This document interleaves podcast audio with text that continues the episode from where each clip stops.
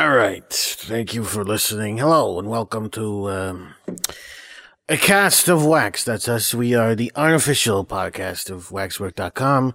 I'm Steve Joseph. I have with me my hosts on Skype. We're using the Skype. It's good.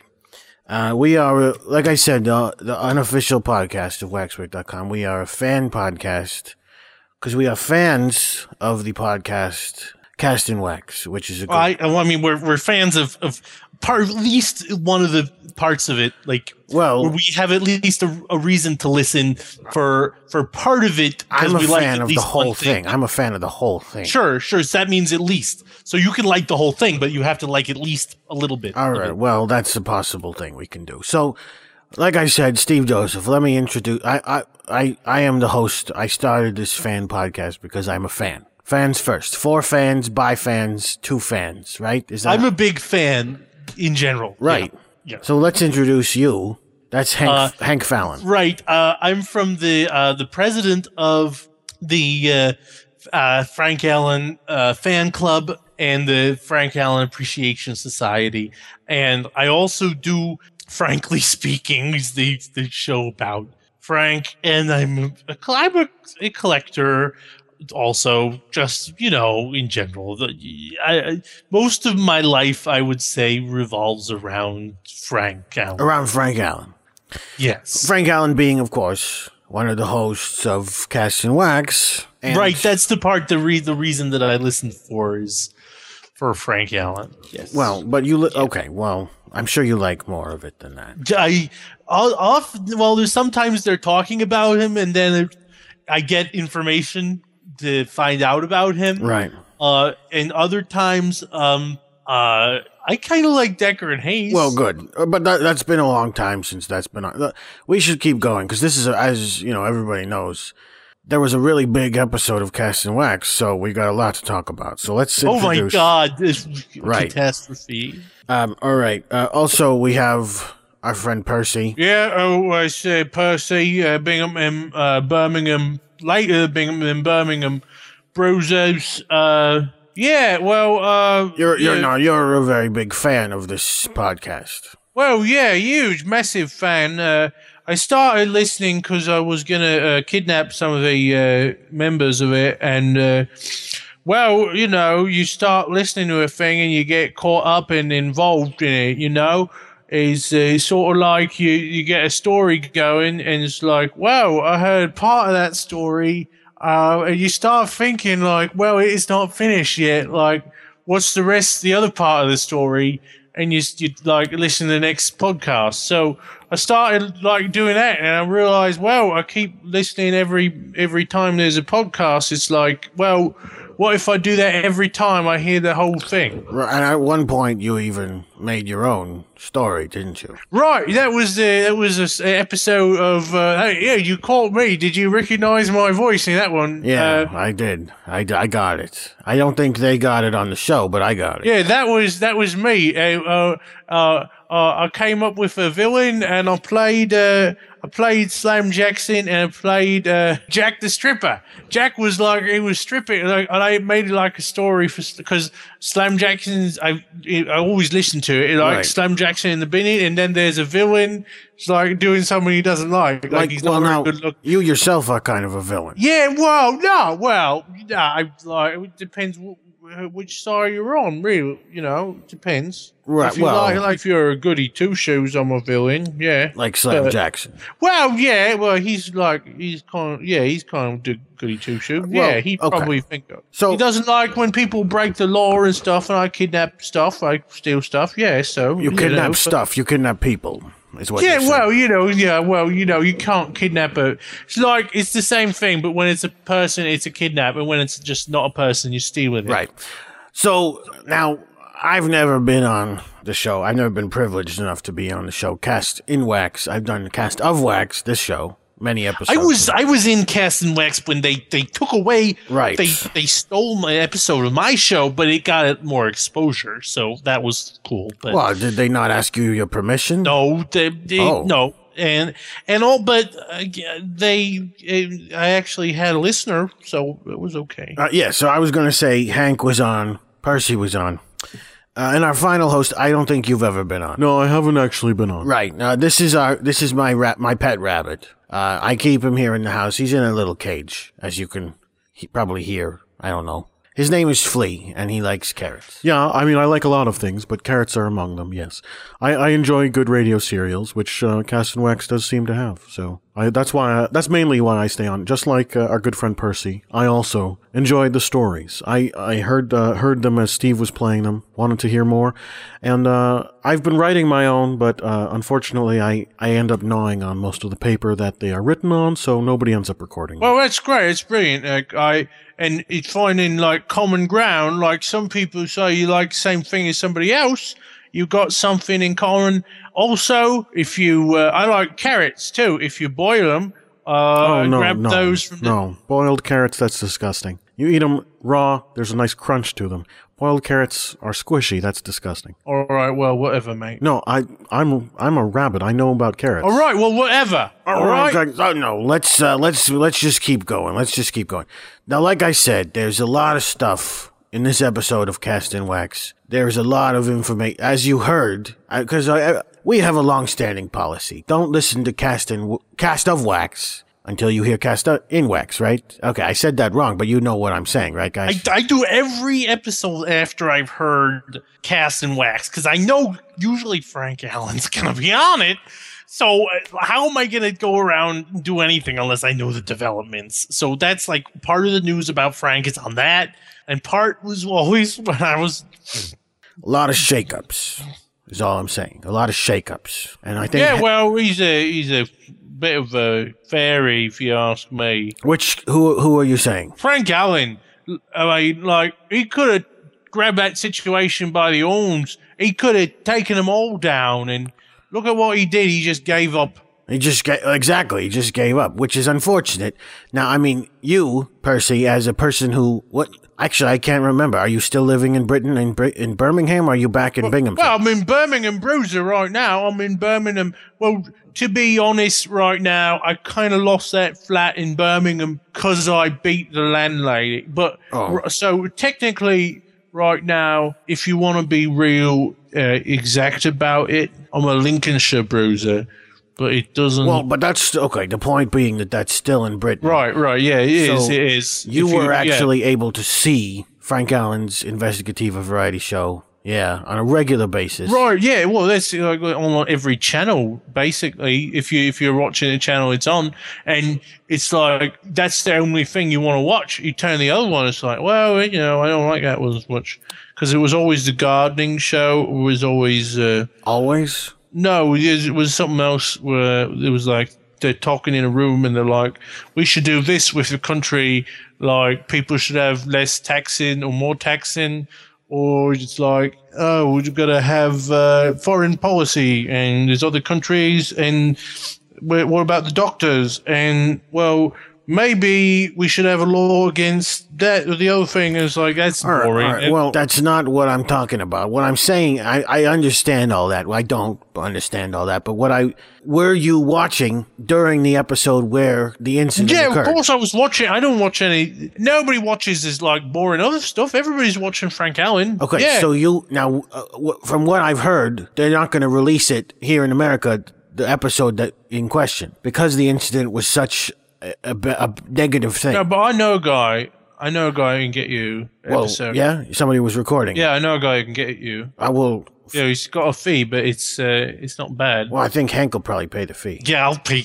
Like, right now, I'll pay the fee. Now. How much is the fee? Well, you got to negotiate with him. He doesn't always deal with money, but you can negotiate. I'll get you... I'll send you a message on... There. Okay. Right. Well, no, but let's just talk again, because they talked about the outcome on Cast in Wax. We understand the outcome, but we don't know exactly how it all went down. I mean, what were you thinking? When he pulled the gun? Well, it's like he's holding that all wrong. It's like, why is he waving it around like up in the air when he should be like holding it like that? Like I've been waving guns around since I was like 12. And this guy's like a rank amateur, if you ask me. He's like, wait, aim it at the guy you're going to shoot. And when you shoot him, don't wave it up afterwards or something like that. You just point and shoot. It's like a camera that kills people. I'm sorry, but Frank Allen, he doesn't know how to handle a gun from either end of it, from the looks of that. No, so are you saying that if he was better trained with that gun, then all of those people would not have been killed? Well, yeah, I'd have showed him. I would have showed him. Well, like, I wouldn't say they wouldn't have been killed. They'd either been not killed or they'd been killed more accurately, more efficiently. You know, you teach a guy to use a gun, you know how to use it better than if you never tried. You never learned how. Looks like a guy who never used a gun before. Yeah, right. But regardless of whether he was trained or not, I think it's clear that he did save some people's lives that day. But I do understand why they don't want to air his show anymore, and I think that's unfortunate for all of us fans of his. Right, Hank? So unfortunate. But I'll be watching even if they're not airing it. Like, I know that... How are you going to be watching if they don't air it? Listen, I know Frank like nobody else knows Frank. Maybe even Frank. And I know that the last time Frank didn't have a show and nobody thought he should have a show because they all thought they didn't know who he was. But if they did know who he was, they would have thought he was bad at it because like the style was really like it wasn't adapted to him. It was like they thought he was bad. Now everybody know how good he is, so they like adopt the style, the Frank style. But the last time he would do shows into his tape recorder, and I have almost all of those. I have the biggest collection. So I've heard, yeah, and I remember hearing that of the home tapes. And so if he lost his show now, there's two sides of that coin. One is my idol is going to be sad because he doesn't have an international show anymore. The other is when he does his show, I get to be the only audience member, probably. Well, no, he's famous now, so there's going to be other people, which just makes it more glorious that I'm the kingpin of Frank Allen fans. But it's going to be harder to be the one that gets the copy. So you're thinking that he's going to just videotape himself? Well, he's got to. I'll send him the camera. Like, I'll video for him. Like, even if he doesn't even feel like it, I'll be there with a camera ready to tape him doing a show. You could just install security cameras in his house. Yeah, and then I don't have to hold... Well, I probably would be around anyway. But then I don't have to hold it. Like, I'm sure I'm going to... I don't have to go into details, but I'm sure I'm going to have to go to the bathroom once in a while. You probably knew that. I just happen to go wherever I am. You're a rabbit. Yeah, and it's very efficient. What I do is, like, if I'm just standing here, like I am right now, then I just, like... Oh, yeah, there it goes. Just a couple just drop out. I'm a rule breaker, but I never, like, tried just, like, shitting on people's houses or something like that. Just go. Just go right now. Well, right. Well, I don't want to... Just go. That's not... Like, I just went. So, I'm just saying. All you got to do is go. It's kind of revolting. It's freeing. It's freeing. No, it's like... I know it's free, but I... Then I I don't pay for nothing anyway. And then there's crap all over it. No, I didn't say it's free. I mean, it is free. Pooping is free. But I said it's freeing. It makes you feel liberated because nothing holds you down.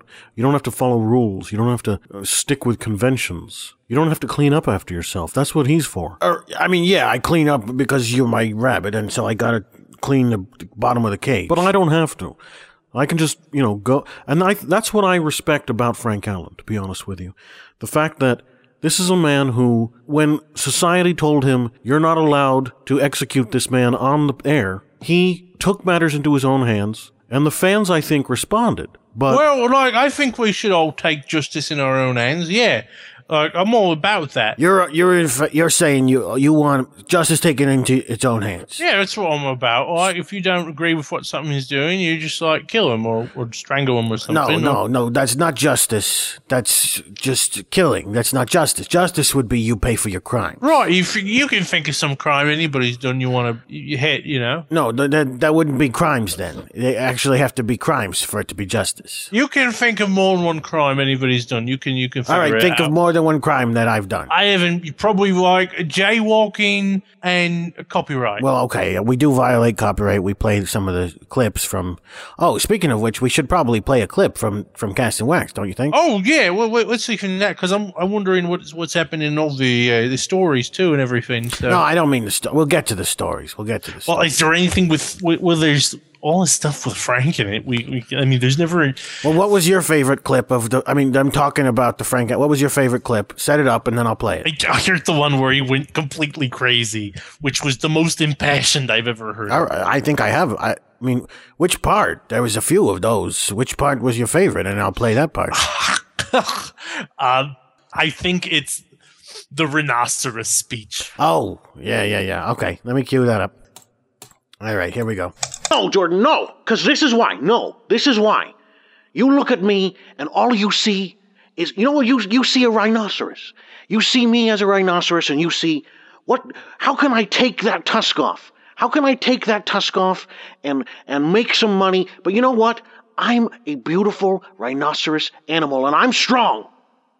And I'll come back, and I will hook you with my tusk, and I will rip your guts out if I have to. But the fact is, this show might be gone, but I've got bigger ideas. I've got better ideas. And you're not taking my tusk. Ever. Right. So was that what you were talking about? Or was it the other rhinoceros? Well, I kind of like the part with the rhinoceros and the air balloon. Oh, yeah. You like that one? Let me play that one. No, I was in an air balloon with a rhinoceros this one time, and that thing was heavy. We just had to keep throwing things off the side because otherwise we would have crashed. Yeah. Look, it's a rhinoceros, of course. Why would you even think that you could be in an air balloon with a rhinoceros? That's preposterous. I know. Look, I don't know what I was thinking. Yeah, see, that was hilarious, isn't it? That was a pretty good part, actually. Yeah, I find it hard to choose between the two. Which one did you mean? Hank. Well, I thought that one shows Frank as the most impassioned, righteous campaigner, and one shows Frank as one of the funniest raconteurs in the country. So it's really difficult. There are so many Franks. It depends which Frank you're looking for. All right, that's fair. So I mean, suffice it to say that as a result of all of the events that transpired. Frank Allen, investigative variety show, is not going to be on the air anymore. Right, which, as I said, has its ups and downs if you're the biggest fan like me. Now, I wonder what that means for Jordan's suit, because he's supposed to be on that show every week. But if they cancel that show, what does that mean for him? Honestly, if you're waiting for the judge to get you your money, you're barking up the wrong tree. Just grab it, is what I say. Just grab the money from the judge. From Frank, just like, if you want his money, just like, grab it. I don't think you should steal Frank Allen's money. Why are you stealing Frank Allen's money? I'm not stealing his money. Like, I got enough money from various sources of one kind or another. But, like, if I wanted to steal it from Frank, it looks pretty easy. Like, tell him, oh, look, Frank Allen, I got a way you can get your show on in Sri Lanka, just like, pay $50,000 and then it's on there for life. You just write it to them. Well, look, I'm a rabbit, so I don't understand money. But it sounds to me like Frank Allen doesn't have a lot of it now. Well, his show's not on anymore, so he's not going to be making the money, no. Well, so I'd probably, like, steal it from somebody else, yeah. Speaking of money, there was another thing that happened with money. A couple of things, actually. One of them involved the Emperor of Japan making a special trip to England.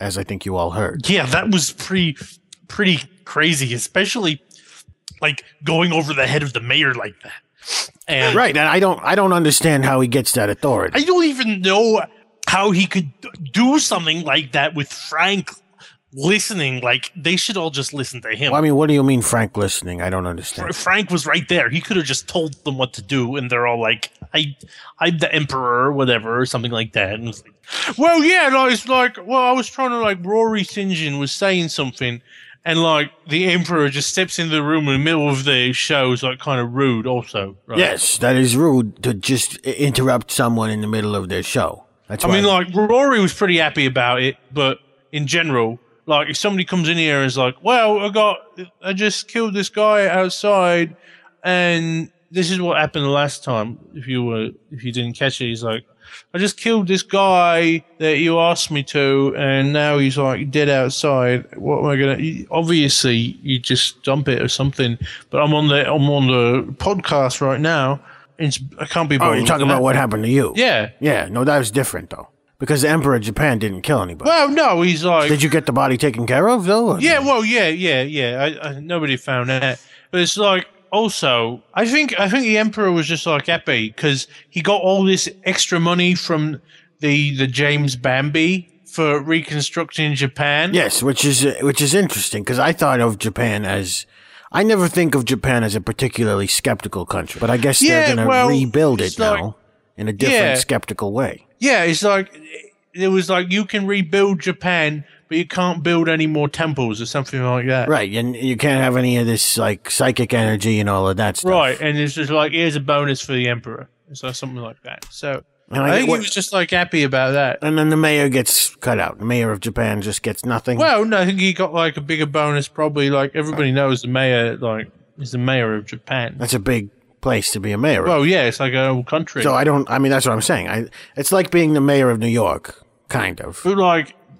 It's like, I think Japan's bigger than New York even. It's like huge. It's like lots of people in it. It's like, I mean, you can go there and it's like there's more than one city in it. Come on. Yeah. New York is like 5 cities combined. It's got 5 boroughs. Whatever. It's like, whatever. It's like you can rebuild it. He's like, you can rebuild it, but you gotta like have it my way. You can't have too much like, you can't have like Japanese temples. Oh, you can't have. I have an interesting fact about mayors. Oh, not this again. What? I'm actually the mayor of Steve's house. Oh, come on. Why do you always have to bring this up? I have Foursquare. And I check in here every day. It's the only place I go because I live in this cave. I'm the mayor of Frank Allen's house and also my house. Well, I only have the one, but I'm pretty proud that I'm the mayor of Steve's house, and I never miss a check-in. But he sometimes forgets, and so I stole it from him. Well, that's why I learned to use Foursquare because I can say I'm the mayor of Frank Allen's house. Does Frank Allen use Foursquare? No, he doesn't.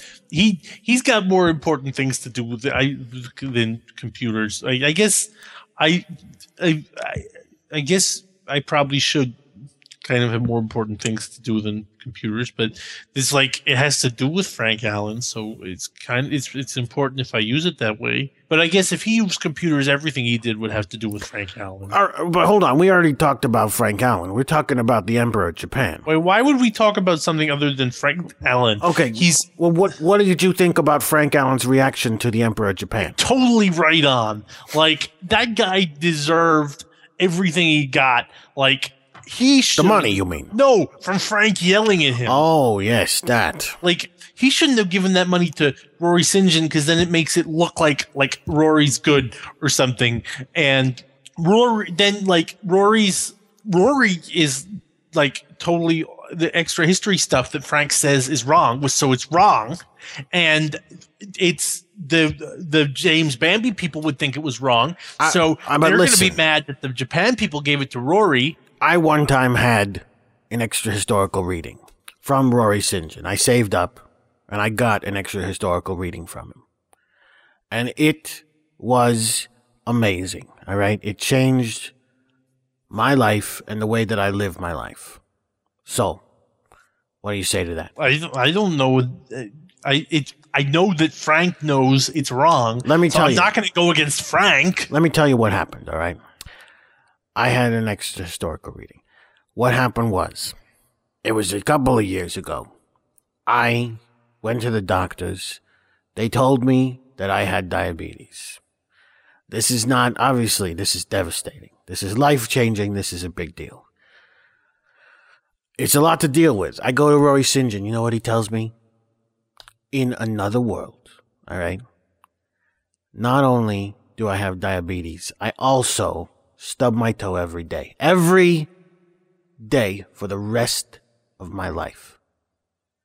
Now that's diabetes you can deal with. Toe stubbing every time. Every time it gets you. You know, you don't get used to that. You can get used to diabetes. But if you stub your toe, because 24 hours go by, the pain's gone. You know, you stub it again, it's like a whole new stub. That's an intelligent observation. I should remember that. Right. Next time I'm inflicting pain, it's like I can remember, keep doing the pain over and over again. It keeps causing it more and more every time I do it. Well, right, but it's also the fact that there's the time between. Look, the point was, whenever I think about how hard I have it, I think, well, there are things that are worse than this. Look, this is all crap because I've listened to this and I know that the stuff Rory makes up is like about other worlds where there's good Frank Allen instead of this world's Frank Allen. I know that he's the best Frank Allen. We've heard good Frank Allen. He's appeared on the show. But not he's our not show, their good. Show. He's worse.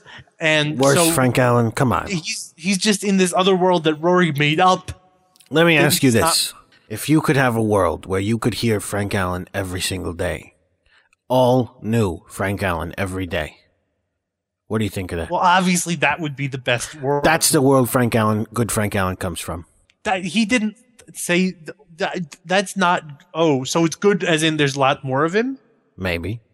You don't really know about this. I'm speculating. Look, I'm speculating. So. Okay, so it didn't sound like that when they were talking about him. I think he's just made up, and Rory made it up because I heard Frank tell me that. So it's made up, and this Japan guy shouldn't give him the money. And I'm going to write a letter to the James Bambi people saying they gave it to a person that believes in something that's made up. Well, you can write to whoever you want, but we do. Did you want to play a clip from this part of the show? What do you think, Percy? Well, yeah. Well, like we. So if people was breaking the rules and like that, good on them. Like of listening to this without listening to the show, like they're not going to know what we're talking about. So let's hear this part where it's like with the mayor and the clip and everything. With the mayor? I mean, like no, with the like. Let's hear the part with the emperor. The part where the emperor comes in and talks about the money. Right, and all that, and the money, and like. The James and Rory St. John. All right, I got that part. Really, realistically speaking, the best kind of hot air balloon is the kind it's sort of shaped. Mr. St. John. Hello. Yes. Oh, I'm sorry, everyone. Who are you? My name is Akihito. I am Emperor of Japan. Perhaps you have heard of country. Well, yes, I've heard of your country, yes. Yes, sorry to break into your room. I happen to be in England and have to deliver a $500 billion check to you. Yes, please. Yes, well, that was the start of it. Yeah, he comes in with the $500 billion check for Rory. So, I mean, this changes a lot of where Rory's life is about. Because I think he ends up paying, he's able to pay off the entire bankruptcy. Well, yeah, he's like, it used to be about like not having any money, which was stupid. He's like, who has problems with not having money? You're just like, usually if you like twist somebody's arm enough, they'll give you some money. Yeah, but he doesn't twist arms. What he does is extra historical readings, like he did for me. Well, it's not hard to twist an arm. It's like you grab the arm and like, here's some money. It's not about how hard it is. I find it very difficult to twist arms. I'm unable to do it at all. You haven't got any arms. It's like you got to use, like, if you're a rabbit, what you do is like you're really fast, so you like run up to them and you like bite their egg until they give you some money. Well, I would be happy to do that. I'm in a cage. Well, it's hard. It's like jail for rabbits. It means you got caught last time. It's like when you next time you get out, you run out and do it again. Look, I'm gonna just go to the bathroom again. Okay. I don't care. It's really freeing. I never pay to go to the bathroom. What about when you have the public bathrooms on the street that you have to pay the money for? I break in at them. Fair. Right. So anyway, the point is Rory got that situation under control. I don't know. I don't understand how Japan got the James Bambi grant, but they did. So there we are. I put in for that grant. They didn't give it to me. Well, did you like do it all straight up, or did you like, oh well, I'm full of like fake-o skeptical stuff? Like you got to put in lies, and then they give it to you. Oh, is that what it is? Yeah. I should have had you write it. Oh well, yeah. Well, I could do it for next year. It's too late now. Oh, for next year. All right. Yeah. Yeah. Just say it's like, oh, there's all these stupid religion people outside and they're like, oh, look, there's God over there. Look over there is God. And you go in up and say, no, it's not God. It's a pigeon. And like, oh, yeah, crap, you're right. It's a pigeon. And then you save the day and they give you money. That's true. That's true. So can we find out what happens with Slam Jackson now? Because I've been wondering what happens with him. He hasn't been on in a while. Well, he got finished finding Frank Allen. What do you care what happens now? Well, because I care about what happens to him as a person. He and I have a lot in common.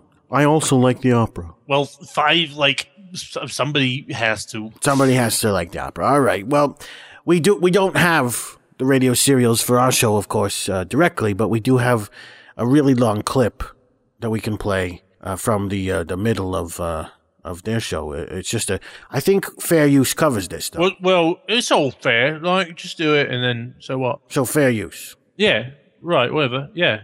Totally. You're an expert, I think. Yeah. I know it. Like back to back. All right. Well, then let's play this clip. Here we go. Here we go. Slam Jackson. Slam Jackson. Adventurist!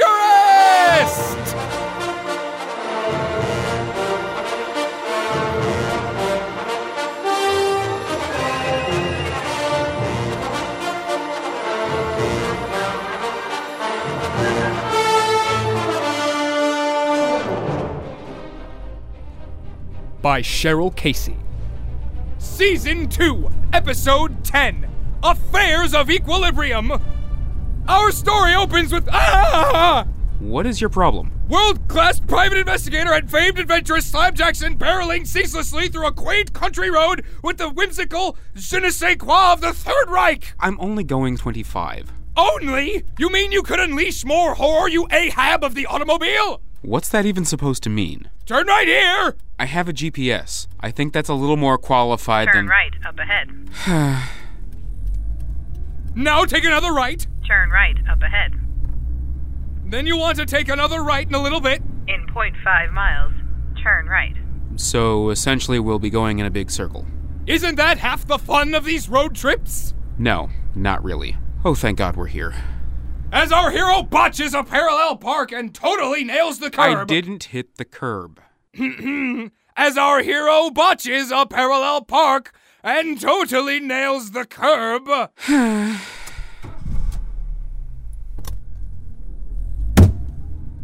Happy? Very. As both Slam Jackson and his partner exit the vehicle, visibly shaken but no worse for wear... Hey, you're my partner now? I mean it strictly as a business arrangement, not in a romantic sense. I never said... Look, let's just get this over with. As both Slam Jackson and his strictly heterosexual business associate exit the vehicle, an effervescent neon sign is glowing overhead to greet their arrival. Donnie Palumbo's Clubhouse of Supervillainy. It looks different from the last time I was here. As it should! With new management comes new gimmicks and cost-effective strategies as well as new perks. Wait! A bastion of evil, a den of the most dastardly villains the world has ever seen! Could our hero be fearlessly taking them all head-on? And why did he not discuss this plan of action with me beforehand? Because I'm not. I just have an acquaintance in there who owes me a favor. That's all. Can you believe it, ladies and gentlefolk? With the brash crassness of the lion who ate the cowardly lion, this Adonis chiseled from stone boldly enters this diabolical clubhouse filled with a gamut of personalities tied together only by their unwavering desire to end him. Rob, it's me. Slam? I'm back in my office. And in the darkened, hallowed halls of the enemy base, could we be walking deeper and deeper into a trap? Rob sweats acid, so it'd be a little rude to force him to run over to greet us, don't you think? Well, no, I hadn't thought at all. Hey guys, what can I do for you? What do you know about Girl Scouts? Troop 320 is set up in a church just down the road. They'd be able to help you out better than I would. So you have heard of them? I buy thin mints off them every year. What's your point? One of their girls went missing, later turned up dead. Ever hear of Sally Adams? I don't think I like what you're implying, Slam. She was a frequent flyer here. 25 packages of thin mints, 5 peanut butter patties, 8 shortbread, and 31 caramel delights. Look, I know who she was, but that's it. I wouldn't authorize a hit on my cookie supplier. That's counterproductive. But you do employ Jiminy Hatchet. Hey, say what you want about his personality, but the dude coaches a Little League team. Girl Scouts are not his brand of supervillainy. I hope you're not trying to protect anyone. Need I remind you of the mutant gator people massacre that your clubhouse participated in? Hey, whoa, whoa, whoa! That was Titus Eroticus's little ethnic cleansing. He's gone now, and we were fortunate enough to find a hidden clutch of eggs to stabilize their species. You're lucky you haven't been shut down. Should I have a chat with Professor Von Crazy and see if he's still slipping radioactive elements into his triple-shot infinity espresso? And is it getting intense in here, folks? Cornered like a rabid and starving animal, Rob Moffat begins to sweat holes into the paperwork on his desk. Man, okay, you know what? I don't think you understand what we do here now. This clubhouse has several checks and balances in place so that the city can stay in a perpetual state of equilibrium. We employ supervillains, sure, but we have superheroes in our administrative branch. I'm sort of an intermediary to ensure that neither side goes too far. No more mutant gator people genocides, no dead Girl Scouts. And if the day couldn't get any worse... What's this turn of events? A health inspector to view the code violations of the clubhouse? Perhaps a frantic supervillain desperate for a dump site for yet another Girl Scout? It's my... girlfriend, I guess. You guess? Is she just not that into you? I keep trying to break it off, but she's got this crying superpower. Like biblical flood-type crying. So if I make her cry, the city's equilibrium is shot. So I need to find a way to end it without ending life as we know it. Just thinking about it makes me start to sweat. Dude, rough! Are you going to answer the phone? See, if I answer it, there will be issues. But if I don't answer it, there'll be issues. I've got it! Hello? Rob? Rob, where are you? Rob isn't here! He's... home. No, that's not right, because I showed up and used the key he hides under the doormat. Where is he? And suddenly Rob Moffat enters his office as if he's been here all along! Nice one. Hi, Sugar Dumpling. How are you? Do I need to come over there? No, you really, seriously do not need to come over here. I'm on my way over now. Look, Rob... you told me that Acid Reflex was going to hold up a jewelry store and get that diamond tennis bracelet that would perfectly match the earrings my dead mother bought me. You know, before she died. No, you told me that Acid Reflex was going to do that. Slight difference. Anyway, he tried, but was stopped by Professor H. I don't know what to tell you. Tell me that Acid Reflex is a real supervillain and not a lazy hack. Look, we'll talk more when I get there. Love you. Yeah. Professor H and Acid Reflex are the same person, aren't they? Acid Reflex is my supervillain persona. Professor H is my superhero persona. Equilibrium, man. Equilibrium. Wow. Yeah, sorry I can't help you with your Girl Scout. You better get out of here before my other soul-sucking half shows up and demands that I be a supervillain to end Slam Jackson. Right. Thanks for your time, Rob. No prob. Catch you later. Will Rob indeed catch our hero later? Will he be able to break it off with his girlfriend without flooding the city in tears? Will the murderer of little Sally Adams ever surface? All of this and more up in the air in the next neck-breaking episode of Slam Jackson!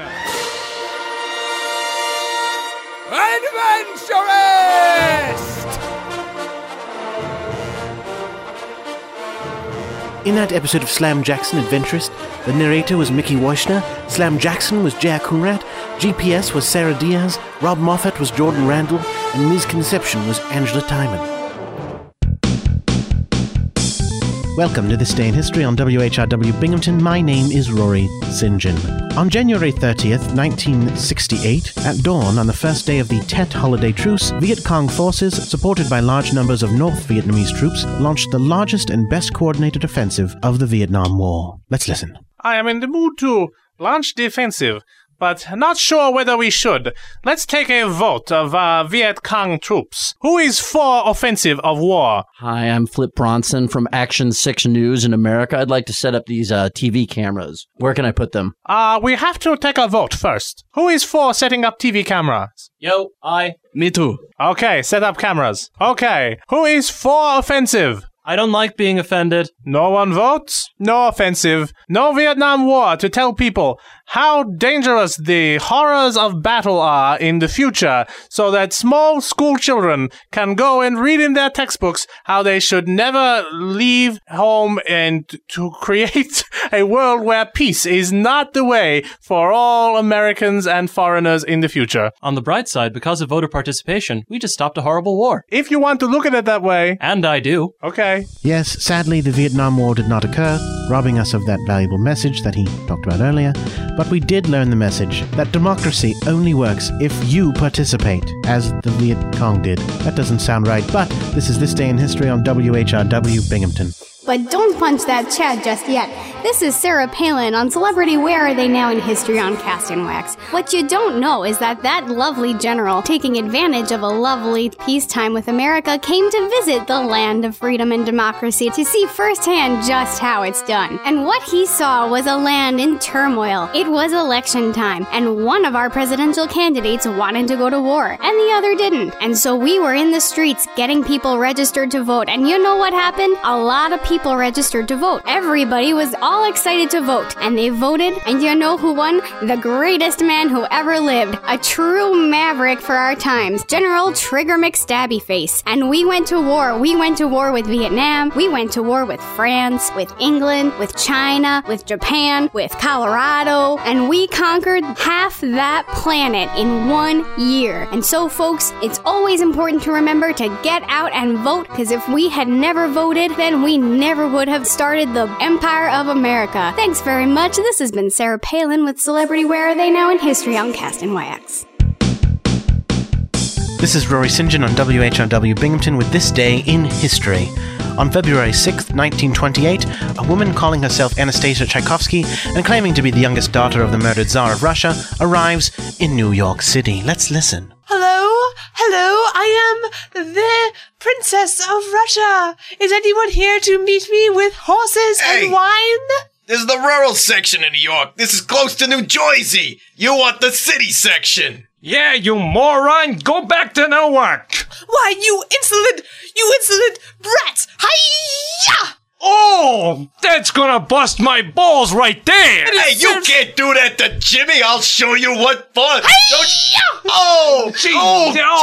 Oh, I'm gonna get some ice for this. As compensation for your brutality, my father will declare war upon you from beyond the grave. Ha! Oh, if we could have protected ourselves, maybe with some sort of cup or something, we'd be able to defeat her. Oh, it wouldn't be at war. I'm gonna go swim in the... Oh, yeah, I need some ice. Good riddance to you all.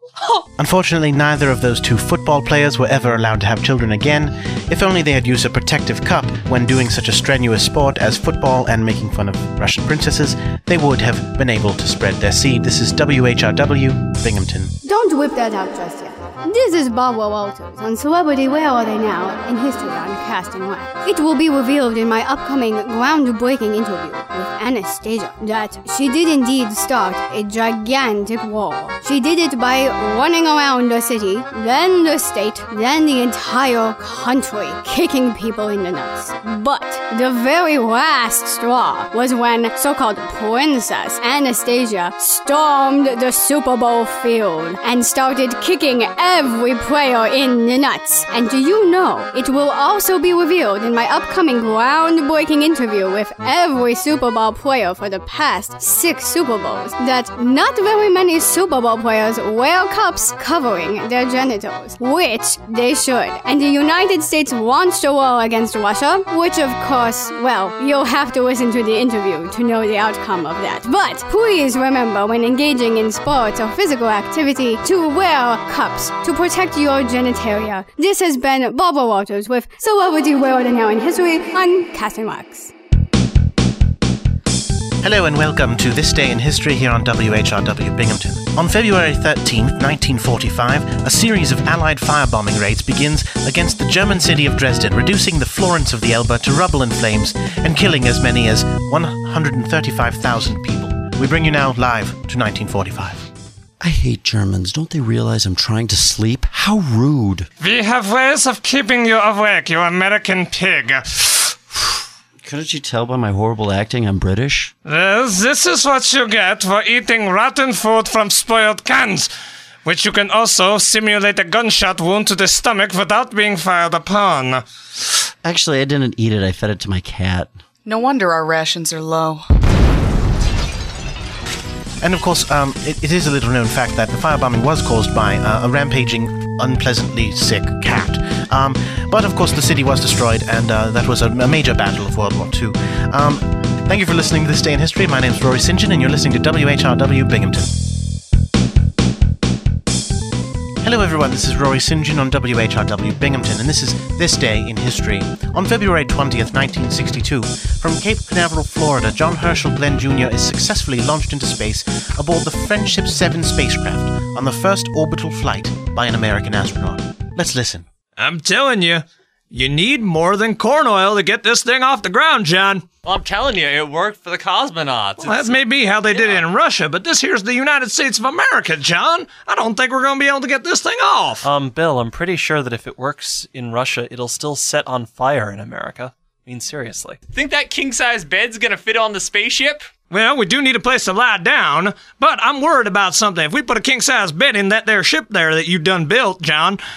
What happens if their engines blow up? Ain't gonna set fire to the mattress? I mean, smoking is bad, but smoking in bed is a lot worse. Speaking of smoking, this is making me really stressed out. I need a cigarette right now, and I need to take a nap. Dr. Glenn, no. Which, of course, was the accidental launching of the Friendship 7 spacecraft by accidental oil and bed fire thing, teaching us not to sleep while we're smoking, or not to smoke while we're lying down, or not to... build a spacecraft on February 20th, 1962. Things do get explosive, don't they? My name's Lance Reddick. You probably know me as Agent Broyles on the television show Fringe. And this is Celebrity Where Are They Now in History on Cast in Wax. And that reminds me of a plotline that was cut out of the third season of the hit show The Wire that I used to act on as Lieutenant Daniels. McNulty was going out to investigate the fact that Stringer Bell had its people eating rotten food out of spoiled cans. The people were getting sick. And they were selling bad food to the people on the street corners. Those sick people were dying. That meant there were bodies. That meant we were investigating. But McNulty was too hung up on the drug thing. He said, who cares about spoiled food when there are drugs being sold? And so I said to him, McNulty, you think I'm going to let you get away with that kind of insubordination? You're going to be out of this unit.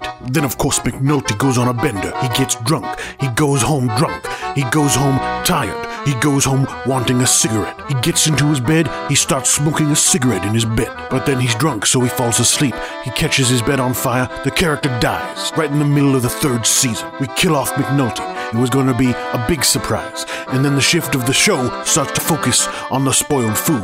Because, you know, you should not eat food out of spoiled cans. It's just not good for you. At that point, I was going to become the lead of the entire show. Take over the entire operation myself. The entire show would just follow Daniels in his love life. In his career, I was very excited for it. Problem is, the test audiences wanted more McNulty, so the producers went a different way.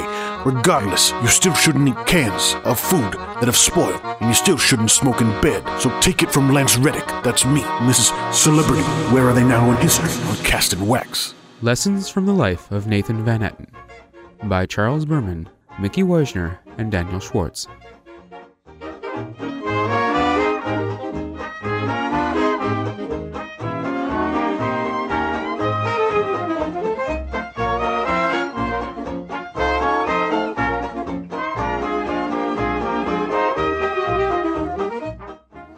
Episode 14, Slavery Satisfies Nathan Van Etten. Liberty is the truest expression of freedom, for without freedom, would we really be able to do whatever we wanted? Indeed, the truly free are always at liberty, for it is when nobody has placed restrictions upon us that we are at our most boundless. One person, truly bound to his ways, is Nathan Van Etten.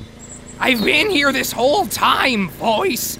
You always love to beat around the bush, had you hands or any form of foliage. Speaking of foliage, that carpet of the earth, we find Nathan sitting in a lawn chair, sipping lemonade. Country time, of course! Product placements aside, Nathan, I can't help but notice that there's a man in black leather mowing your lawn. Ah, how very observant of you, my phantasmal follower.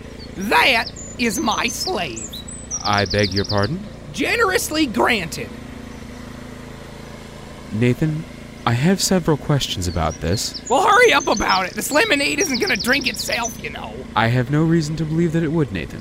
For only when a drink has been drank is it drunk. But this isn't alcoholic at all. The slave, Nathan.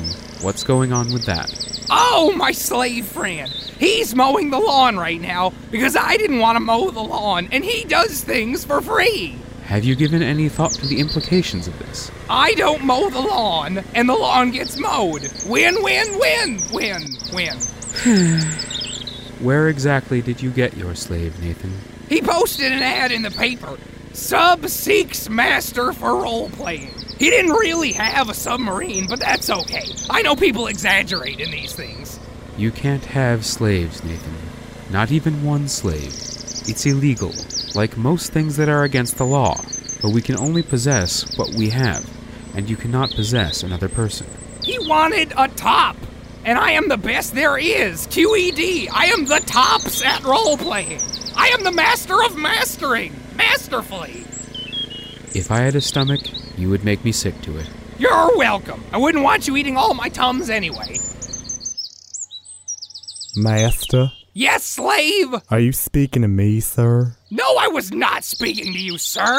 You would know because I would have addressed you as slave. Of course, master. How silly of me. I should be punished for my insolence. Oh God, you're a diabetic? So is my diabetic friend Gertrude. Are you two related? If my master says I am. This is better than Civil War reenactment. You aren't uppity at all. Thank you, master. Your pleasure is my purpose. The satisfaction is sweet, like nerds. Oh, not Cool Whip? Like on this cake that I baked for you? Oh, Jane, my unsettling friend. How predictably unexpected of you. Why, thank you, Nathan. I was just waiting in the bushes for you to mention something sweet. But why is this man in leather mowing your lawn? So I won't have to. Jane, this is my slave. Slave, this is... Jane, she likes to creep close to me, just like you do. It is a pleasure to meet a friend of my master's. Your master? Yeah, he does whatever the heck I tell him to. Watch. Slave, somebody organize my dice alphabetically. Go put them back into chronological order. Yes, master? I'll go monitor his progress, Nathan. Okay, listen here, Twinkle Gimp. I don't know what possessed you to think that Nathan Van Etten was on the market, but if anybody is going to be saddled up and galloped yonder by him, it's going to be me. So, why don't you and your assless chaps go back to Leathertown before I literally eat your face? Oh, yes, ma'am.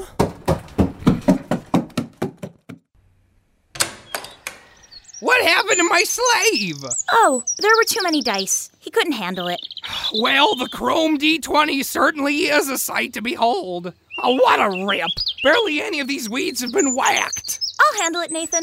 Well, of course you will. And Nathan, once again, is left sipping lemonade as somebody else does the lawn work that he was supposed to do. I have the uncomfortable feeling that a lesson is coming. Like Mothra's uppets.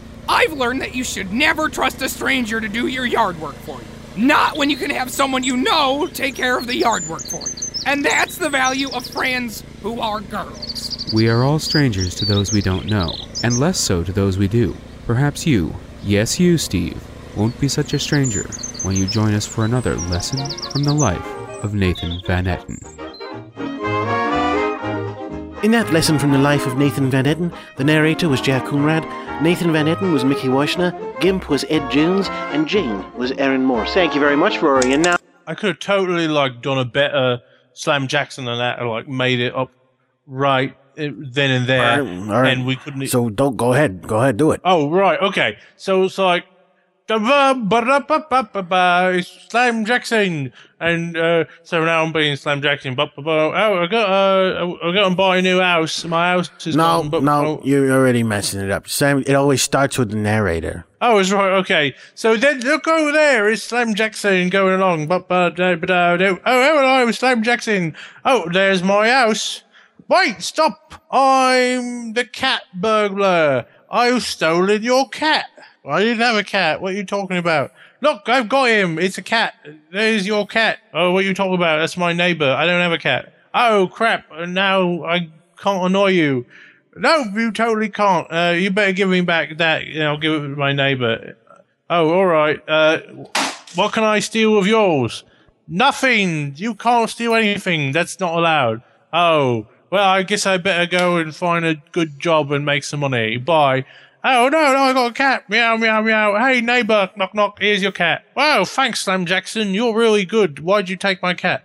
I didn't. I'll explain later. And then Slam Jackson left. Well, okay, that was all right, but you missed a couple of parts. You didn't do the part where they asked questions. It doesn't happen in this one. All right, wait, what will happen next? Will the neighbors like having our cat back, or will we like scratch up everything in the furniture? What kind of job will he get now that he's getting a job? Right. All right. Well, there you go. You got all that part now. So that's the main thrust of it. I should write for these things. But that's interesting that you had a cat burglar considered. That's right. It's related too. Right. Yeah. Because, yeah. Well, speaking of the cat burglar and also speaking of talking animals, we do have the next section we should talk about is at the end of the show, they had all those letters. I don't think I've ever heard an episode of Cast in Wax with that many letters. There was so many letters. It's like somebody must have been writing into them a lot. And every single one was life-changing. They were all so many, I need to find out who wrote these, and some of them know enough about Frank Allen that I need to, bump him off. Yeah, you, just need to assassinate. Well, Well, what else are you going to do? I don't know, but just, prove that I know more with a quiz or something, but there was a lot of them. A Frank Allen quiz. That sounds pretty good, actually. We could do that on this show. Right now? Oh, I wasn't thinking. All right, I'll do it now. Percy, you versus Hank. Right, all right. Here's number one question. Let's see. What was the name of the woman who wrote in this episode saying she slept with Frank Allen? Go. Oh, this was Jordan's mom. No, I'm sorry. That's not a name. You lose. Hank, would you like to steal? Also, there was Priscilla McMahon. Correct. That's not fair. She Jordan's mom didn't sign the letter with her name. She just signed it Jordan's mom. But I asked for a name, and you did not give me a name. You could have looked up Jordan's mother's name. I don't have a looking up machine. It's a computer. Hold on. All right. Hold on. Jordan. It's too late now. You're already lost. I have another question ready now. All right. What's the other question? All right. I don't even think you should bother with this quiz. I got to find out. He answered first last time, so he almost got it, except he didn't answer correctly. What was the subject of the third letter that Frank Allen read that was addressed to Rory St. John? It was about extra history. Oh, that's... judges are saying that might not be specific enough. Well, it was also about how it was fake and about the reading that he did in this week's This Day in History, where he was talking about what you should do in your life to improve it. That is true, but that's not actually more specific. That's just the same thing without any real substance to it. Okay, but I'm still leading at the end of the quiz. I win. What? That was the end of the... Oh, it was over? Yep. Okay. Well, you win. I'm the champion of Frank Allen. 1 point, knowledge. And that's fine. We got other things to talk about. Whatever. I knew him both. I got two right. He only got one right. Well, the first one you got wrong. No, I got it right. It was Jordan's mom that wrote in. I remember. But what was her name? Mrs. Jordan, mom. No, that's not right. All right, look, we have a clip we need to play. All right, play a clip. Because, like I said, there was a lot of letters, as you know. But one of them was relevant to what we were talking about cats getting stolen. And so we do want to, have a read it. So, all right, let's hear it. Yeah, I'm going to play it from, it was read by your favorite. Frank Allen. That's right. He read it to us. So let's hear what he had to say. All right, no, fine, I'll go again, fine, I'll read another one. Okay, dear hosts of Cast in Wax, Mr. Frank Allen, a sweet and altruistic gesture was made to you in the form of a friend by FedEx, yet your arrogance... What? Your arrogance prevented you from accepting it, and you pawned me off to your assistant. Well, let me make it clear that I was a gift for you, and not your assistant, although he was very polite and has a lovely home. If you're listening, Alphonse, thank you for the accommodations, and thank your wife for the delicious herb-roasted duck. Mr. Allen, you turned me away, because who needs a dog, right? And now I understand you want me back as a talking dog to boost your ratings. Listen carefully, Frank, as I'll only say this once, I'm not your bitch. Well, listen... Done. Frank, no, finish the letter. But I don't even have the show anymore. It doesn't matter. Just finish the letter. Let's see. Rory, I found it rather insensitive of you to casually dismiss my good friend Davy's request for an extra historical reading to make him feel better about his problem. You've given far less deserving people free readings on the show for far more pathetic reasons. While I don't agree with Davy, that watch clobbering Frank Allen's investigative variety show for the last... however many weeks is an objectively serious problem. It obviously bothers Davy, and he's just a sweet, simple young gentleman after all. Would it have killed you to try to make him feel better, or are your extra-historical skills slipping now that you cannot profit from them? Jordan, you'll be pleased to note that with the help of some contacts, I have been successful in locating Scapy and rescuing him from bondage, no pun intended. I offered to assist him in navigating the airports and getting home to his father, but he seems rather concerned that as soon as he returns home, he will immediately be bombarded with demands that he finish his thesis. While I have discussed with Scapy the importance of a good education, I am respecting his wishes for a break following his catnapping and imprisonment. He and I are taking a week or two to explore Western and Central Europe, sample cat foods from around the world, etc. I'm sure you are anxious to hear from him, so, Scapy, do you have anything you'd like to say to your father? He's been very worried about you. Okay, so, like, hi, Dad, once upon a time, I was kidnapped, and now I'm not so kidnapped, so, Like, I'm going to do my thesis, but it's not quite the time for me to do that because I'm still here in Europe, and apparently there's some moist food that I could eat, says the dog. And I don't like dogs, but this dog is going to give me moist food, he says. So, that's what I'm going to do. Great. Thanks. See you soon. The end. Okay. I don't know if Miss June T. Loveberger will be a regular guest on your program, but I must comment on how racist, or perhaps speciesist, I found it for her to suggest that humans are capable of moral superiority to the rest of the animal kingdom, as they can be vegans, while carnivores like myself and Scapy do not have this option. I won't even comment on the incompatibility between her ideology and her surname, but for my own public service announcement, Rory, the reason your lady friend does not want you to eat meat is that meat contains nutrients, which are beneficial in growing a spine and standing up to your girlfriend. Lastly, because I know the question is on the tip of all your tongues by now, no, I cannot type, lack of opposable thumbs and all, but I have plenty of lucrative talents, along with my 2 bachelor degrees, 4 masters, and 3 doctorates, not counting my honorary degrees, so I have no difficulty finding people willing to take dictation for me. Sincerely, Genma Garmer Fido III. Okay, that was a ridiculous letter. No, Frank, I think... Well, I think it's like, he's a cat, so it's like, whatever, he doesn't... Cats always try to run out whatever, you're so... You're speciesist yourself. That was a dog wrote that. Well, yeah, a dog wrote it, but it's like, the cat's like... We know the cat's going to, like, run away. It's like, cats always try and do that, right? What are you talking about? I find this very offensive. A dog wrote that. A dog saved a cat. That's against his instincts. Like, get a dog save a cat from, like, what? From a kidnapper. Like, did you kidnap that cat? No, it's like, I would have, but I didn't, so not my problem. Are you sure? Yeah, I'm positive I didn't kidnap a cat. But that's a good point. Like, you have contacts in the kidnapping business. Did you actually... Well, know anybody who did know someone who kidnapped that cat? Well, that's what kidnapping is all way over in America, Like, I didn't know who kidnapped him. It's like, I knew he was kidnapped, but I didn't know who it was. Even if I did, it wouldn't say, so I don't know. All right, well, let's talk about this letter, can we? Because I think they talked a lot about it. Let's go through it a little bit at a time. First of all, it has the Frank Allen part where, Hank, I think you can respond to this. Frank Allen, it says, was cruel to this dog that was talking dog, gave it away to his assistant because he didn't want the, why didn't he just take the dog? Why didn't he just take the dog? He can't give like a part on his show to every dog that comes by. No. He wanted to have the talking dog on his show. I'm talking about when he got the dog before he knew it talked.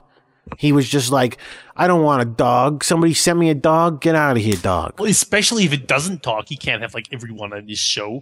Like every other thing he has on his show that's not Frank Allen takes away from the amount of time that Frank Allen is on the show. So it's like he can't just like have a dog on there. And that's what the assistant's for, is like taking all this other stuff.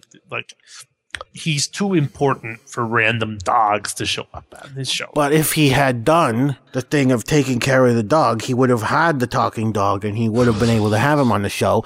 And then you know what? He probably wouldn't have killed someone live on air. Well, yeah, but that was the most incredible episode ever. It was the most exciting. And what, you've already seen it? No, but I know because he's shooting people in it. He must be. Look, the dog says he's not his bitch. Well, the dog is stupid. Because everybody is Frank Allen. The dog has degrees. Well, Frank Allen deserves to have degrees. Deserve and have are two different things. I think we can all agree on that. Because a lot of people have without deserving. Well, that's possible. All right. Well, that part was pretty explanatory. So then we had this part where the dog rips into Rory because he doesn't give a free reading to the kid. Who is, I mean, is it a kid? Is it a man? I guess it's maybe even a man. You know, the one who has the problem, the one who's kind of special. Right, the stupid one. Yeah, like, well, okay, if you wanted to go there. So he didn't give the reading to him. Well, what do you think of that, Percy? Like, he's probably too dumb to understand it anyway, so it's like, why bother? To understand the reading. Right, it's like he's going to stay all this stuff, and then the kid's going to be like, I don't know, I'm stupid. And what's math? Right. So well, he lives in England, this kid. There's stupid people here too. That's why I can take advantage of them and so that's funny you say that. I always think people with a British accent sound real smart. Well, I'm fairly smart, right. And I've got a British accent. That's what I'm saying. Yeah. And Rory always sounds like he's pretty smart. Well, it's kind of smart. He kept giving all that money to Frank Allen. It's keep the money and not do that. Why would you not give money to Frank Allen? Well, because you don't have that much money to give, I think. I give money to Frank Allen, and I don't have that much money to give. So you give your money to Frank Allen? Yeah, how do you think I get the tapes? You've been buying them from Frank Allen? Well, yeah. I didn't know that. Where else would you get them? I thought you traded them on the trader's market. I can't trade them on the trader's market. Otherwise, other people would get my collection. Oh, it matters to you that they're exclusive. Well, yeah. Okay. All right. We also had this part about, the cat, obviously. Now, from what I understand, we actually have, we did a special report, which we sometimes do, as you know. Hopefully you guys will find this exciting, but our good friend Flea did one of his special Flea Bugs People reports about this cat thing. Not talking to the cat, not talking to the dog, but talking to the man who was supposed to find the cat and didn't. Mr. Macho Gonzalo. Do you want to play that clip, Flea? Yeah, that's what I was hoping to do. Hello and welcome to Flea Bugs People. I have a special guest here outside my cage, Mr. Macho Gonzalo. Macho, hello. Welcome. Hi. How are you, Robbie? My name's Flea. Flea. Yes. How are you? I'm good. Now, I'm here to look into the bottom of things. Yes, I am the best catcher. I am the best animal catcher. I am the best finder of cats. I found, and also to show this, you said you want to be on the interview in the show. I said, fine, and I find the catch in time for the interview. Right. Well, here's the thing. Scape, you were hired to find Scape White. That's right. He's already been found. Well, that's an interesting story. I was hired to find Scape White. I didn't know what he looked like, so I found I take the stipend and the salary from Jordan. I look all over. I find lots of cats to follow what I am supposed to do until I find Scape. And then I tell him, look, I am finding all these cats all over the world. And he says, why are you spending all this money? He says, sort of upset. But finally, I find the solution. I run around where there's lots of cats. I say, escape, escape, escape. I kept saying over and over. Right. And one of the cats come in the direction where I am. So this one I know is escape. So I run over to it. And it just gets out of my hands as soon as I say that. It escaped? Right. It escaped from my hands. And so I know has the best catcher. What he looked like? He's this big black cat with the one white spot on the side. No. What? No. How do you know what escape looks like? Well, he's got his picture on the website. Well, how do you know it's not a picture of a different cat on the website? Well, it says Scape White. It could be a body double? A body double has to look like you. Well, this cat was an imposter because I said escape, escape, and this cat was walking in my direction. To escape? No, he started walking in my direction.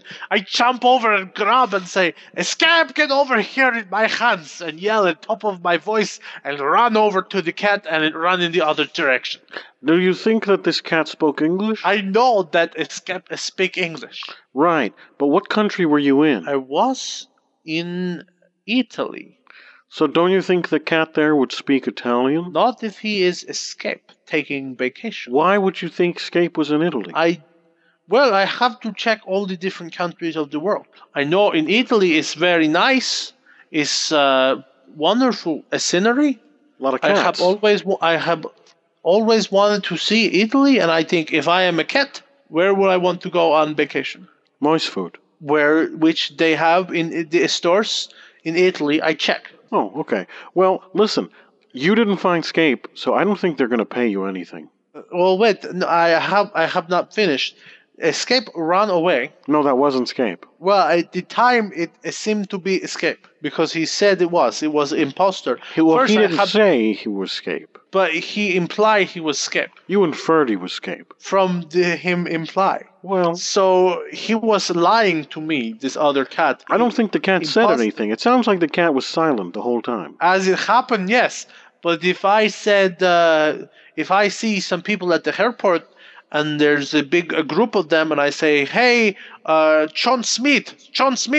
And this guy raises his hand and walk over to me. That's a really common name. It could be any John Smith. But if it's actually somebody else, not John Smith at all. But there's a lot of John Smiths is what I'm saying. Well, yeah, but I'm saying if his real name is John Jones, and he come over when I say Smith, he's lying. He's claiming to be somebody else.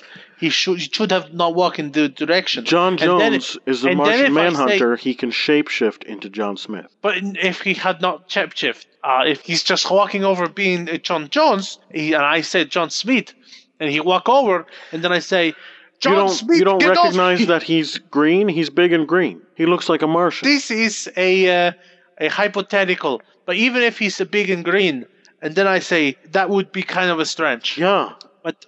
And you know that John Smith is a little gray cat. No, Escape is a cat. Gray, little. John Smith is, I'm saying, what if it's people and he's coming over? I would say, John Smith, get over here. I will abduct you.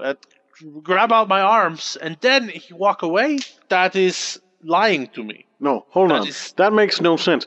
If you say, hey, John Smith, I'm going to kidnap you, and the guy who's not John Smith walks away, that sounds like he's telling you the truth. Not when he walk over and say... He didn't say he was John Smith. He didn't say anything. You said Scape ran to you, but it didn't. It wasn't Scape. He didn't say he was Scape. He was being deceptive. I think you were being deceivative because you were ready to be deceived. I am skeptical of this. I am telling you right now, I have a plan to find Scape. Scape's found. Scape's fine. Scape doesn't need you. They no longer need you. You're fired. First of all, you have not been the one that hired me. All right. I would like to hire you. All right. You're fired. Well, you have fired me from yourself. You have not fired me from Jordan's job. You are fired from all jobs. You cannot do that. You have not hired me for all jobs. I would like to hire you for all jobs. This is a stupid. It's a stupid interview. I am going to go abduct Scape and bring him back home fired. And get my. This is a stupid. You're just telling me things that I'm. Look, I'm throwing down my microphone on the ground and stomp on it. Well, okay. I guess this interview is. Hey, whoa! What are you doing? I have got you now. No. Why are you? Okay. Well, this isn't good. You have been caught. I showed them. I am the best animal catcher. I had found him a rabbit to have while he went for his cat. How do you like that? I don't like it. I'm talking to the air, to Jordan, if he heard it. I already fired you from that job. You cannot fire me from somebody else. You shut up. Ow. Okay. So that was the interview. I will say I didn't appreciate having to buy you back from him. Well, I didn't appreciate being stolen. Well, he's got a pretty good system going on there. It's like kind of like blackmail-y, but also like kidnappy, and like he's smart. Like. Well, he's not smart because he doesn't know when he has Scape and when he doesn't. If he had only kidnapped animals and then sold them back to people like he did with me, that's not a bad system. But he didn't kidnap Scape. He just went around looking for other cats. Well, yeah, right, but he could, like, find a cat. It's like, hey, Jordan, it's a cat. He said he was Scape.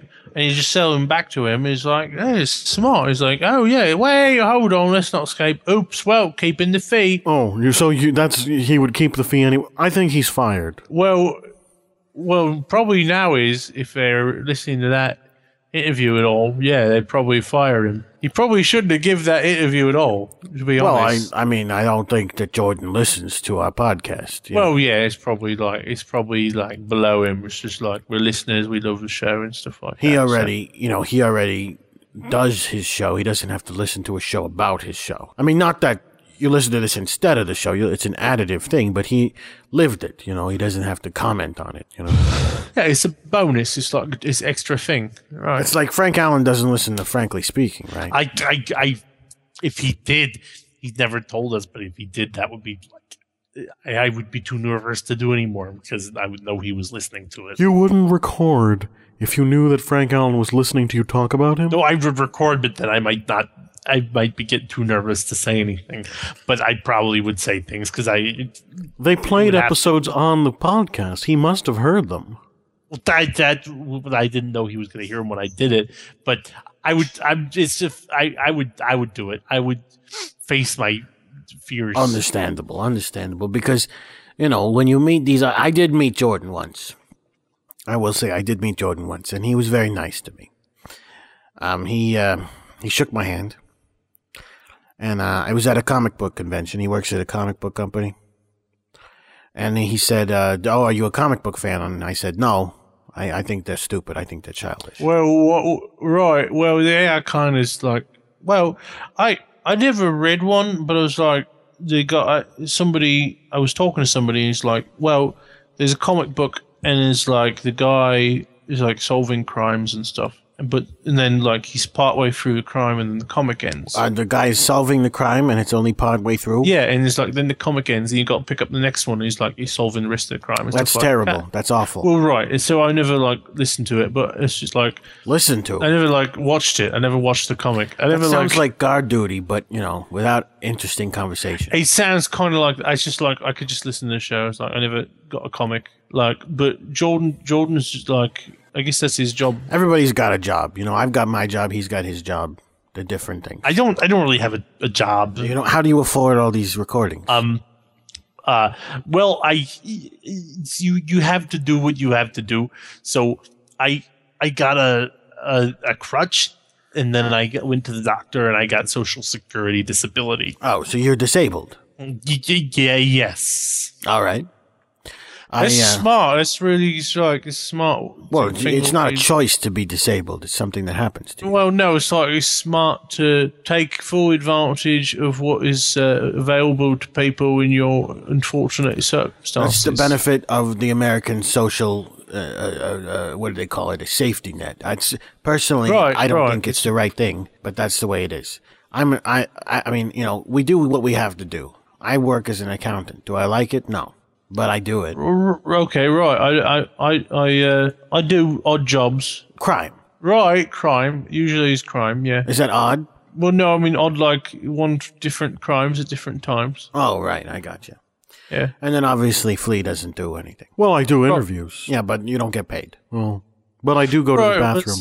It feels good. Why do you keep... Can we, like, not have all this talking about going in the bathroom? Because that's what I do all the time. Listen, I just walk around, I eat, and then I just go. And it just falls down between my feet here and through the little grating into the wood chips here. And then this guy pulls it out, cleans it. It's nice. Well, sorry, can we change the subject? Like, Steve, can we, like, talk about something? Yeah, I mean, I don't know why he keeps... Because, look, it's not disgusting to talk about... It's a bodily function. It's natural. And also, when it's a rabbit, we get these little pellets. They're just little pellets. Well, can we change the subject to something like else, like anything else? Like, this is... Yes, revolting. I think we really should start wrapping up, don't you think? Right, wrapping up. That's something other than going to the bathroom, yeah. Now, we should wrap up because we do... but there was, like I said, there were so many other letters. Did you have any other favorite parts from the Reading the Listener Mail that we should play clips from, or... I'll be done. Oh, yeah. Well, my favorite part was, like, the one that wrote a poem in. I think I've got a clip from that. Just a piece of it, though. Not the whole thing. It was a long poem. Well, it was, like, what they call, like, heroic epic about the podcast. I thought, like, well, it was, like, kind of long, but it's like, well, you sit down and write this heroic epic. It's probably taken, like, a long time, probably put effort in. It's like, well, hats off to you, mate. Cheers. All right, let's play a little piece of that then. And then Jordan... with a click, starts the recording, super slick.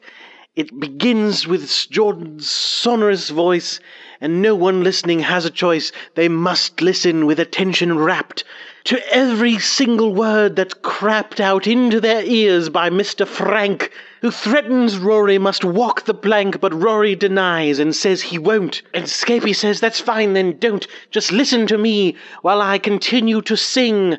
And he sings, as if that's some sort of thing that we all want him to do. And we all agree that he sounds absolutely, completely lovely. Then all of a sudden, we see something orange.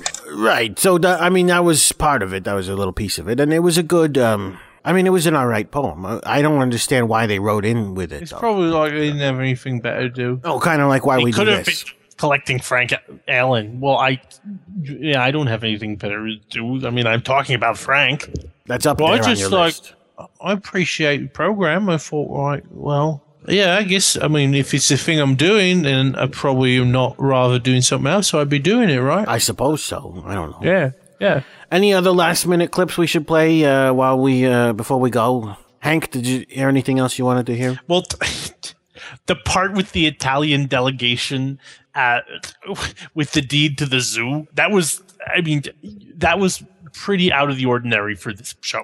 Lastly, we just got this one letter. It says, "Dear Jordan, find enclosed the deed to the Bronx Zoo. Sincerely, the Italian delegation." I don't get what that's about, but I guess I own the zoo now, so there we are. All right, well, I guess that's about it. Yeah, I guess that was an interesting part. I hopefully we'll find out more about that zoo. That's a nice zoo. Have you ever been there? Oh, no. When I was a Bronx bruiser, I went and it was like, oh, it was all these animals. And it's like, they put them in a box and it's like, all right, I robbed the gift shop. Yeah, how are you going to kidnap those animals if they're in cages and stuff? They're like, animals are more trouble than they're worth, really. It's like, I did kidnap an animal from another zoo. And it was kind of like it was an international incident because I ended up shooting him because I didn't make the ransom.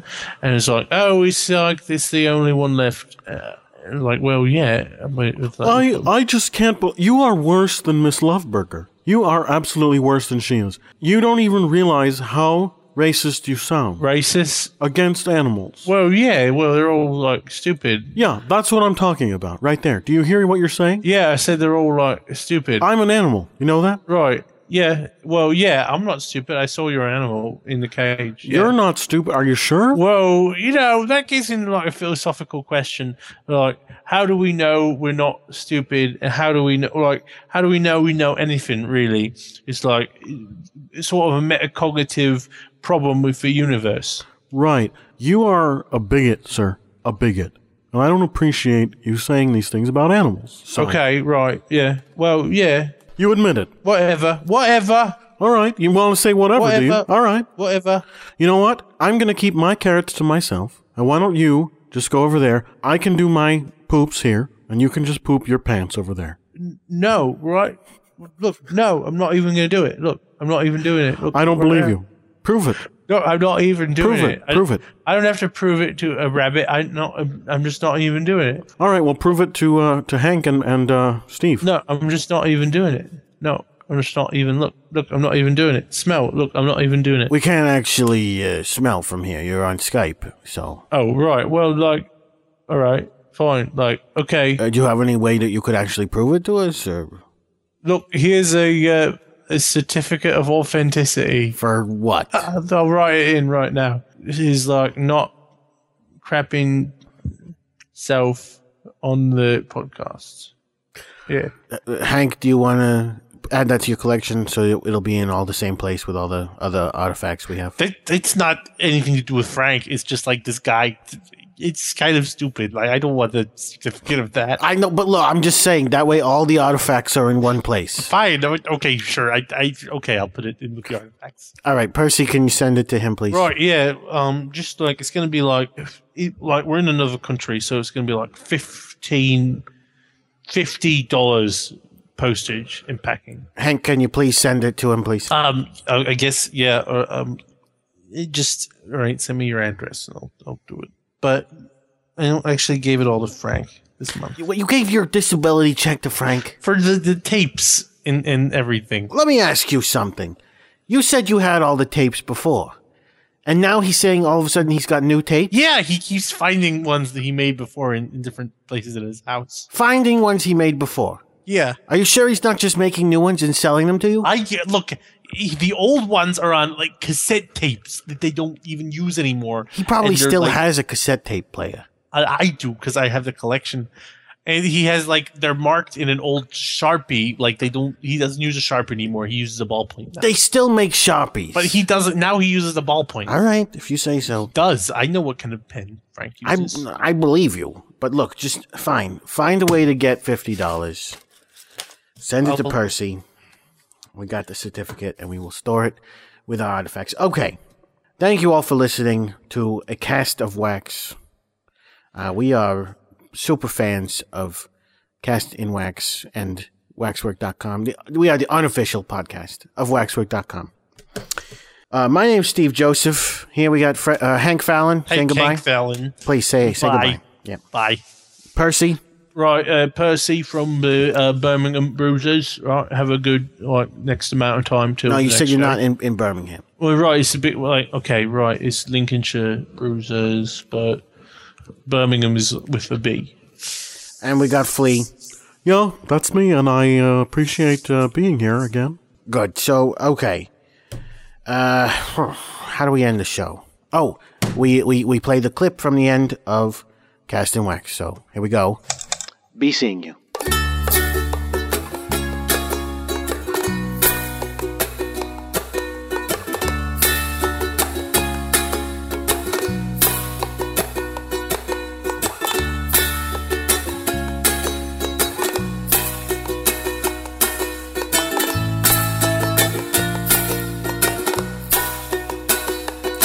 on white, translucent black capes, back on the rack. Bela Lugosi's dead. The bats have left the bell tower. The victims have been bled. Red velvet lines. The black box. Bela Lugosi's dead. Bela Lugosi's dead. Undead, undead, undead. The virginal brides. Final pastors too. Dead flowers bereft in deadly bloom, alone in a darkened room. The Count.